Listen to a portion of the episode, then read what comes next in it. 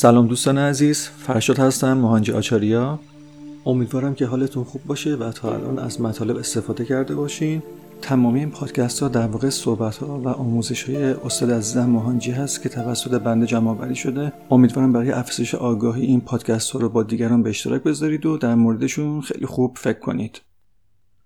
بارها و بارها شنیدیم که گفته میشه جهان یک توهم هست. چگونه دنیا میتونه یک توهم باشه؟ چون خیلی قابل لمسه، خیلی واقعی هست، احساسات رو ایجاد میکنه، پس نمیتونه توهم باشه. اما حقیقت اینی که ما جهان رو همونطور که هستیم میبینیم. مثلا اگر ما در یک مود و حالت رمانتیک و عاشقانه باشیم، جهان رو رمانتیک میبینیم. وقتی بدبین باشیم، جهان رو بدبین میبینیم. وقتی خوشحال و راضی باشیم، جهان رو شاد و خوشحال میبینیم. وقتی غم و اندوه داریم، جهان رو پر از غم و اندوه میبینیم. پس دنیای واقعی چی هست؟ جواب اینه که در حالت عادی نمیدونیم. جهان همینیه که هست و بازتاب کننده وضعیت، حال و افکار و احساسات ماست. جهان فقط اونها رو منعکس میکنه.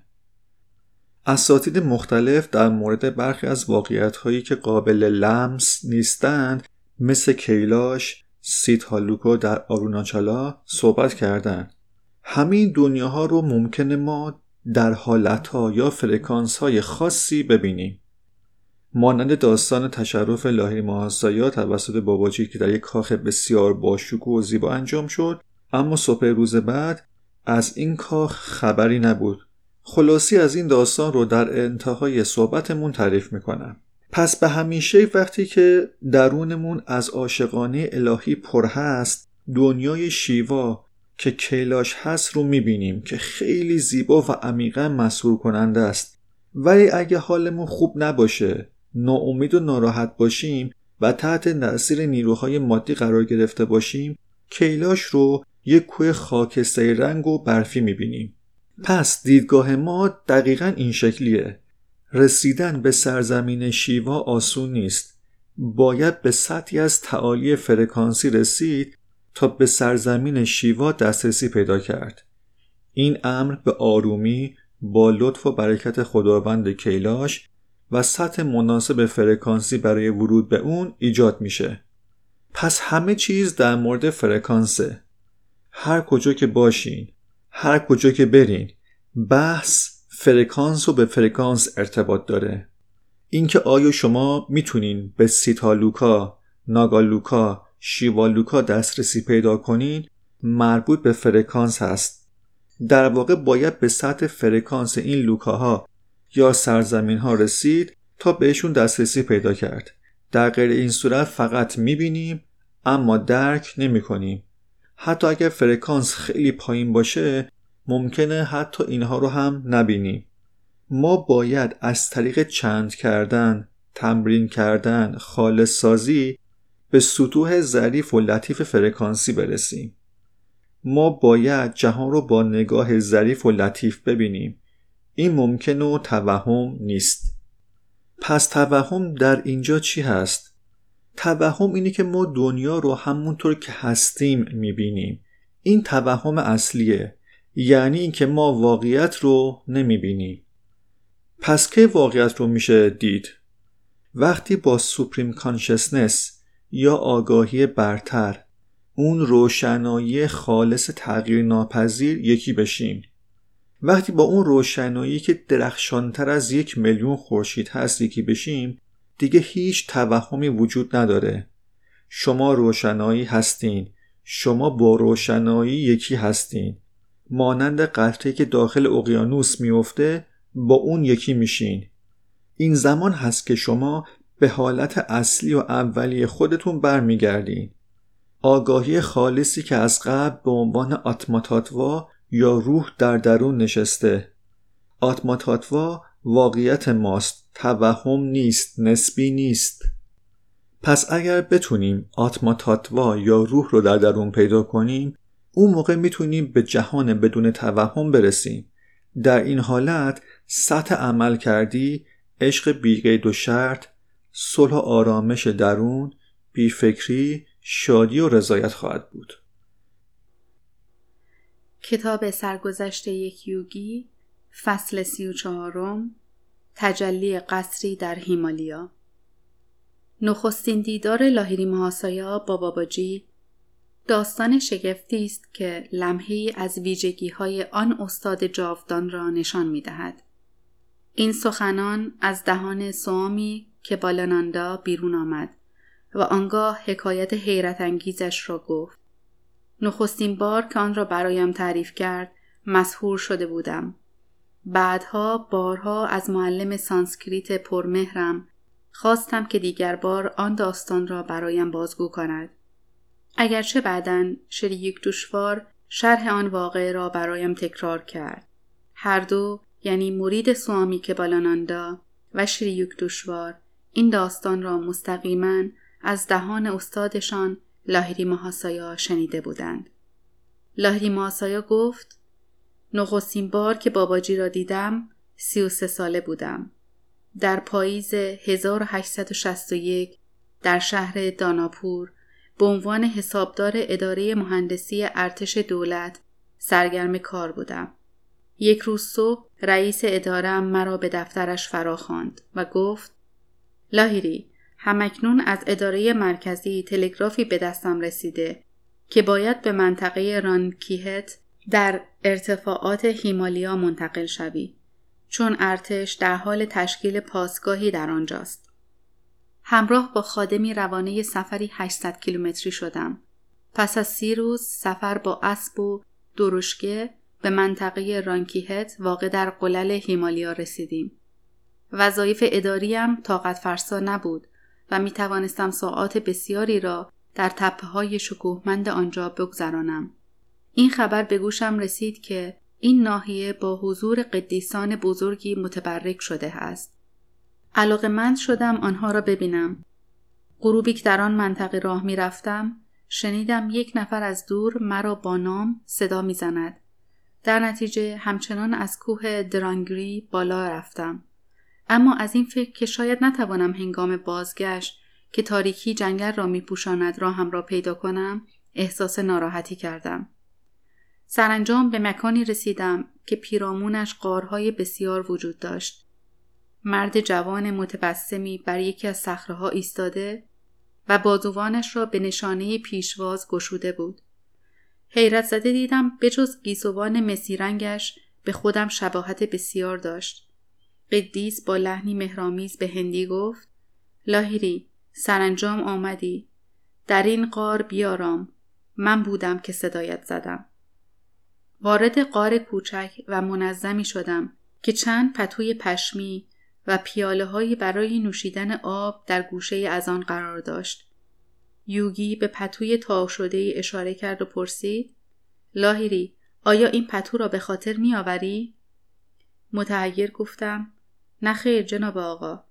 آنگاه افسودم: با اجازه تان باید پیش از این که هوا تاریک شود برگردم. فردا صبح باید سر کارم حاضر شوم. قدیس سرشار از رمز و راز به انگلیسی پاسخ گفت: کار به دلیل تو به اینجا آمد، نه تو به دلیل کار. حیرت زده دیدم این یوگی گوشه نشین نه تنها به انگلیسی سخن میگوید، بلکه از مسیح نیز نقل قول میکند. یوگی گفت: پس تلگرافم مؤثر واقع شد. چون سخن یوگی برایم قابل فهم نبود، از او توضیح بیشتری خواستم. منظورم همان تلگرافی است که باعث شد به این گوشه دور افتاده منتقل شوی. چون من بودم که خاموش به ذهن افسر ارشد تو القا کردم تا تو را به اینجا منتقل کند. وقتی آدمی با یکایک انسانها احساس یگانگی کند، تمامی اذهان به ایستگاه‌های گیرنده و فرستنده‌ای تبدیل می‌شوند که می‌تواند آنها را به اراده خود به کار گیرد. آنگاه افسود: لاهیری، آیا این غار به نظرت آشنا نمی آید؟ وقتی مبهوت ساکت ماندم، قدیس به سویم آمد و آرام پیشانیم را نواخت. با این تماس مغناطیسی جریان شگفتی از سرم گذشت که باعث شکوفایی بذر خاطرات شیرین زندگی گذشته شد. بغض شادی گلویم را گرفته بود. گفتم: بله، به خاطر می آورم. شما استادم باباجی هستید. استادی که همواره به من متعلق بود. صحنه‌های گذشته به روشنی از ذهنم عبور می‌کردند. چه سالیان درازی را که در آن غار سپری کرده بودم. با یادآوری آن همه خاطره با چشمانی اشکبار به پای استادم افتادم.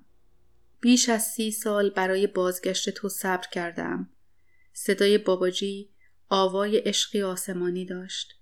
تو لغزیدی و در امواج متلاطم حیات پس از مرگ ناپدید شدی. عصای سحرآمیز کارمایت تو را لمس کرد و رفتی. اگرچه من از نگاه تو گم شدم، تو از برابر چشمانم کنار نرفتی. تو را در دریای تابان اختری که فرشته‌ها در آن بال می‌زنند دنبال کردم. مثل مرغی که از جوجه‌اش محافظت می‌کند، در تاریکی و طوفان و پستی بلندی و نور از پی تو آمدم. از هنگامی که دوران جنینی را پشت سر گذاشتی و به سیمای یک نوزاد به جهان گام نهادی، چشمانم لحظه به لحظه مراقب تو بود. وقتی پیکر کوچکت را به حالت چارزانو زیر ماسه‌های منطقه گرنی پنهان می کردی، حضور نامرئیم ناظر تو بود. ماه‌ها و سال‌ها صبورانه برای چنین روزی که دیگر بار با تو باشم انتظار کشیدم. اینک غاری که روزگاری دوستش می داشتی در اختیار توست. آن را همواره برایت پاک و آماده نگه داشتم. این نیز پتویی است که هر روز روی آن می نشستی تا دل گستردت را از خدا سیراب کنی. این نیز پیاله‌ای است که در آن اکسیری را که برایت مهیا می کردم می نوشیدی. ببین چگونه جام برنجین تو را جلا دادم تا روزی دیگر بار آن را به کار بری. دل بندم، آیا اکنون سخنم را درک می کنی؟ آهسته زمزمه کردم، چه بگویم استاد؟ چه کسی تاکنون چنین عشق جاودانه‌ای را چشیده است؟ مدتها با وجد و سرور بر گنج جاودانم، به استاد موت و حیاتم خیره ماندم. لاهیری، به پاکسازی نیاز داری. روغن این پیاله را سر بکش و کنار رودخانه بیارم. با تبسمی بیدرنگ به حکمت عملی باباجی اندیشیدم و دستورش را اجرا کردم. با وجود سرمای شب هیمالیا که رفته رفته از راه می رسید، امواجی گرم و آرام بخش در درونم می تپید. به حیرت در آمدم. آیا آن روغن ناشناخته به چنین گرمای کیهانی آمیخته بود؟ بادهای شدید چون شلاقی در تاریکی بر تنم فرود می آمدند و مرا به توان آزمایی می طلبیدند. امواج سرد رودخانه گوگاش بر پیکرم که در آن ساحل صخره‌ای دراز کشیده بودم تازیانه می زدند. قررش ببرها را در آن حوالی می شنیدم، اما قلبم از ترس رها بود. نیروی درخشنده‌ای که در درونم پدید آمده بود به من احساس حمایتی شگفت می بخشید. چند ساعت به سرعت گذشت. خاطرات مبهم زندگی گذشته در هم تنیدند و حضور درخشان وصل دوباره با استادم را قلم زدند. صدای گام هایی که به سویم می آمد خلوتم را برهم زد. در تاریکی دست مردی کمکم کرد تا بایستم و لباس خشکی به من داد تا بپوشم و گفت: برادر بیا، استاد منتظر توست. در طول جنگل راه را نشانم داد. آنگاه در پیچ جاده نقطه نورانی تابناک و ثابت را در دور دست دیدم. پرسیدم: آیا اون طلوع آفتاب است؟ گمان نمی کنم شب به سر رسیده باشد. راهنمایم آرام خندید که اکنون نیمه شب است. آن نور درخشش قصری طلایی است که باباجی بی همتا امشب آن را متجلی ساخته است. در گذشته دور یک بار آرزو کردی که از زیبایی قصری محسوس شوی. اکنون استادمان آرزویت را برا برمی آورد تا از آخرین بند کارمایت برهی. این قصر باشکوه جایگاه تشرف تو به کریا یوگا خواهد بود. جملگی برادرانت در اینجا به پیشوازت آمدند و از پایان یافتن تبعید تو در وجد و سرورند. پس بنگر. در برابرمان قصری زرین و درخشان و پهناور و مزین به جواهرات بیشمار در میان باغی با جویبارهای آرام و منظره شکوهمند قرار گرفته بود. دروازه‌های تاقدارش با نگین‌های درشت الماس و یاقوت کبود و زمرد تزئین شده بود مردانی با چهره‌های آسمانی کنار طاق‌های یاقوت نشان استاده بودند. به دنبال راهنمایم به تالاری وسیع گام برداشتم. هوا از رایحه عود و گل سرخ آکنده بود. از چراغ‌ها نوری رنگارنگ میتابید و گروه‌های کوچک سرسپردگان که بعضی پوستی روشن و برخی پوستی تیره داشتند به حالت مراقبه نشسته و دعا می‌خواندند. شادمانی ژرفی در فضا موج میزد. راهنمایم که با همدلی لبخند میزد به من مات و مبهود گفت: بگذار چشمانت از شکوه قصری که چنین هنرمندانه و صرفاً محض خاطر تو ساخته شده لذت ببرند. به او گفتم: برادر، زیبایی این قصر فراسوی تخیل است. رمز رازش چیست؟ در حالی که چشمان تیره راهنمایم از حکمت می‌درخشید گفت: اکنون مسئله را برایت روشن می‌کنم. کل کائنات و کیهان بازتاب اندیشه آفریدگار است. زمینی که در فضا شناور است نیز رویای اوست. همه خلقت زایده ذهن اوست، همان گونه که انسان در رویای خیش به آنچه آفریده حیات می‌بخشد. پروردگار نخست زمین را به سیمای یک آرمان آفرید، آنگاه به آن شتاب بخشید، سپس انرژی اتمی و ماده هستی یافت. آنگاه اتم‌های متشکل زمین را به صورت کره‌ای جامد درآورد، کره‌ای که یکایک مولکول‌هایش را اراده خدا در کنار هم نگه می‌دارد و هرگاه اراده‌اش را بازگیرد زمین فرو می‌پاشد و اتم‌هایش به انرژی تبدیل می‌شوند. انرژی اتمی نیز به منشأ خود که همان آگاهی است باز می‌گردد. آنگاه زمین عینیت خود را از دست می‌دهد و ناپدید می‌شود. ذهنی نیمه هوشیار رویابین به جوهره رویا مادیت می‌بخشد. وقتی آن اندیشه مرتبط کننده در بیداری از بین می‌رود، رویا و عناصر آن نیز از هم فرو می‌پاشد. انسان دیده بر هم می‌نهد و در رویا چیزهایی را می‌آفریند که به محض بیداری به آسانی مادیت آنها را باز پس می‌گیرد. در واقع در اینجا کهن الگوی الهی را دنبال می‌کند. به همین شیوه وقتی انسان به آگاهی کیهانی می‌رسد، به آسانی از رویای کیهان و جهان بیدار می شود. باباجی هماهنگ با اراده قادر متعال می تواند اتم عناصر را به هم آمیزد و به هر قالبی که بخواهد درآورد. این قصر زرین نیست که بیدرنگ متجلی گردید، همان اندازه واقعی است که زمین واقعی است. اتم‌های این قصر زیبا نیست که زائیده ذهن باباجی است، به یمن اراده‌اش حفظ می شود. وقتی مبهوت در سکوت فرو رفتم راهنمایم گفت: این قصر تابناک مرصع حاصل تلاش انسان نیست. طلا و جواهراتش نیز از دل معادن بیرون نیامده است، اگرچه به صورت یک توان آزمایی برای بشر باقی میماند. زیرا هر کس به یگانگی با آفریدگارش برسد، آنگونه که باباجی رسیده است، میتواند به یمن قدرت‌های نامحدود درونش به هر هدفی برسد. یک انسان معمولی حاوی نیروهای اتمی تصور ناپذیری است، پس حتی پسترین موجودات نیز مخازن الوهیت‌اند. قدیس از روی میزی که نزدیکش بود گلدان ظریفی را برداشت که نگین‌های الماس بر دستش می‌درخشید. آنگاه گفت: استاد بزرگ ما این قصر را با جامد ساختن هزاران پرتو آزاد کیهانی ساخت.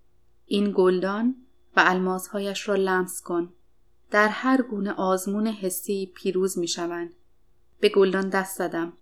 جواهراتش سزاوار مجموعه پادشاهان بود. دیوارهای تالار را که از طلا ساخته شده بودند لمس کردم. گویی آرزوی نهفته‌ای که از زندگی‌های پیشین در ذهن نیمه هوشیارم مانده بود، ارضا و بیدرنگ ناپدید شده بودند.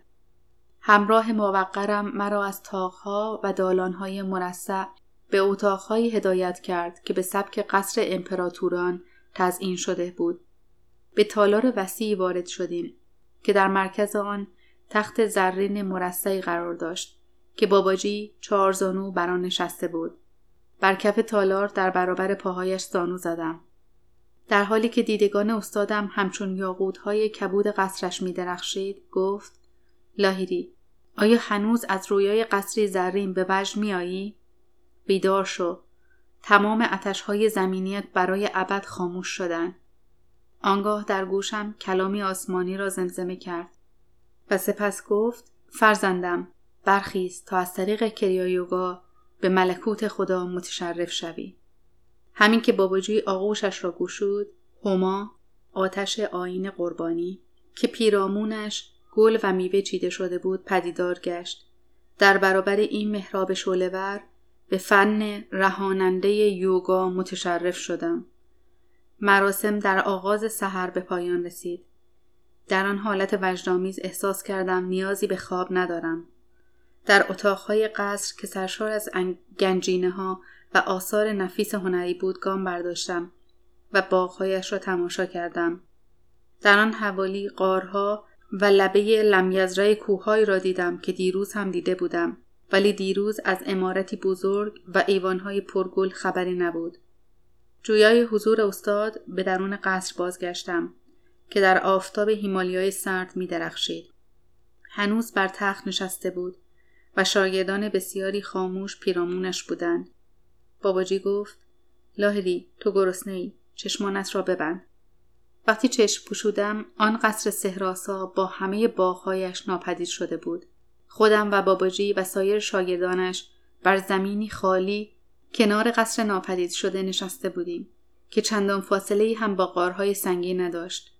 به خاطر آوردم که راهنمایم گفته بود قصر با از دست دادن مادیت خود ناپدید خواهد گشت. اتم‌هایی که آن را حفظ می‌کرد به جوهر اندیشه‌ای بازگشته بود که از آن برخاسته بود. اگرچه مات و مبهوت با اعتماد به استادم نگریستم. نمی‌دانستم پس از این روز معجزه‌بار باید منتظر چه چیز باشم. باباجی توضیح داد. هدفی که محض خاطر آن این قصر ایجاد شده بود به مقصود رسید. آنگاه ظرفی سفالی را از زمین برداشت و گفت: دستت را روی آن بگذار و هر غذایی که می‌خواهی از آن بردار. کاسه بزرگ سفالی خالی بود. بعد نان کره‌ای و کاری و شیرینی پدیدار شد. وقتی آنها را می‌خوردم دیدم ظرف خالی نمی‌شود و همچنان پر است. وقتی سیر شدم به دور و برم نگاه کردم تا ظرف آبی ببینم. باباجی به ظرف اشاره کرد. غذای داخل آن ناپدید شد و آب جای آن را گرفته بود. باباجی گفت: معدودی از میرندگان می‌دانند که ملکوت خدا توفیق امیال دنیوی را نیز در بر می‌گیرد. عرصه الهی تا حیطه خاکی می‌گسترد، اما حیطه خاکی دارای ماهیتی توهمی است و در جوهر واقعیت ندارد. به خاطر قصد ناپدید شده لبخند زدم و گفتم: استاد محبوبم، دیشب پیوند زیبایی میان زمین و آسمان را نشانم دادید. قطعاً کسی تاکنون در چنین محیط شکوهمندی به یوگا متشرف نشده است.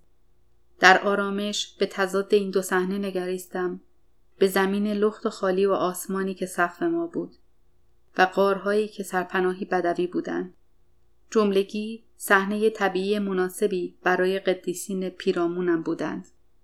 تمام آن غروب روی آن پتوی مقدس نشستم و در خاطرات زندگی گذشته فرو رفتم. باباجی به سویم آمد و دست بر سرم نهاد. به خلسه فرو رفتم و هفت روز تمام بیوقفه در آن حال ماندم. با عبور از لایه‌های پی در پی خودشناسی به حیطه جاودان حقیقت گام نهادم. هر گونه توهم محدودیت فرو ریخت. آنگاه جانم در محراب جانان استقرار یافت. روز هشتم به پای استادم افتادم و التماس کنان از او خواستم که مرا برای همیشه کنار خودش نگه دارد. باباجی مرا در آغوش گرفت و گفت: پسرم، نقش تو در این زندگی باید در برابر چشم جهانیان ایفا شود. تو که زندگی‌های بسیار در انزوا به مراقبه نشسته بودی، اکنون باید با مردم جهان بیامیزی. دلیلی داشت که ما مادامی که متأهل و شاغل نشده بودی، مرا ندیدی. باید فکر پیوستن به گروه نهانی ما در هیمالیا را از سر بیرون کنی.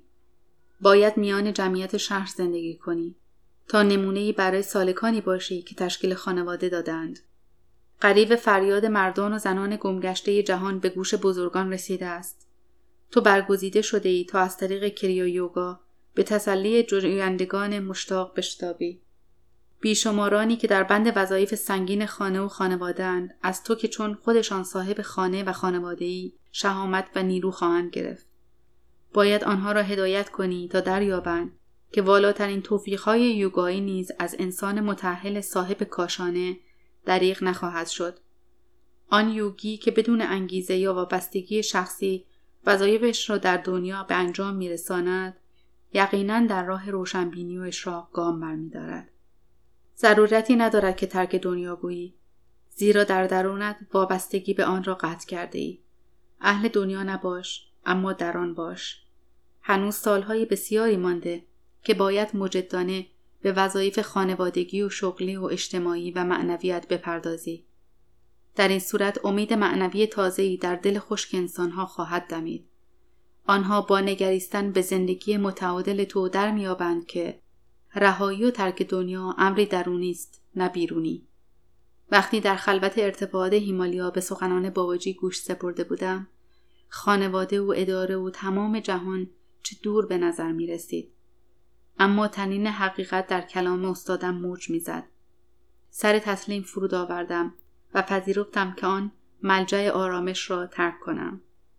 باباجی قوانین کهن و لازم الاجرای انتقال هنر یوگا از استاد به شاگرد را به من آموخت. باباجی گفت کریا یوگا را فقط به شاگردانی که شایستگی دارند بیاموز. آن کس که همه چیز را در جستجوی خدا فدا می کند، شایستگی آن را دارد که از طریق علم مراقبه رمز و راز غایی حیات را دریابد. نگاه استغاثه آمیزم را به باباجی دوختم. ای استاد آسمانیم که از طریق بازیابی هنر گمشده کریا یوگا انسانها را مورد عنایت خود قرار داده اید. آیا نمی خواهید با آسان‌تر کردن شرایط شاگردی بر عنایت خود بیفزایید؟ تمنا دارم اجازه بفرمایید حتی به کسانی که نخست نتوانند در درون خیش دنیا را ترک کنند کریا یوگا را تعلیم دهم. مردان و زنان ستم دیده دنیا به تشویق ویژه نیاز دارند و اگر تشرف به کریا یوگا از آنها مضایقه شود، شاید هیچگاه راه رهایی را در پیش نگیرند. استاد دلرحم گفت چنین باد. کلام الهی از زبان تو جاری شد. کریا یوگا را به همه کسانی که فروتنانه از تو مدد می‌جویند بیاموز. برای ارتباط با ما به صفحه اینستاگرام یا کانال تلگرام موهانجی فارسی مراجعه کنید. جهت دریافت خبرنامه موهانجی فارسی، فرم موجود در صفحه موهانجی فارسی پادکست را پر کنید.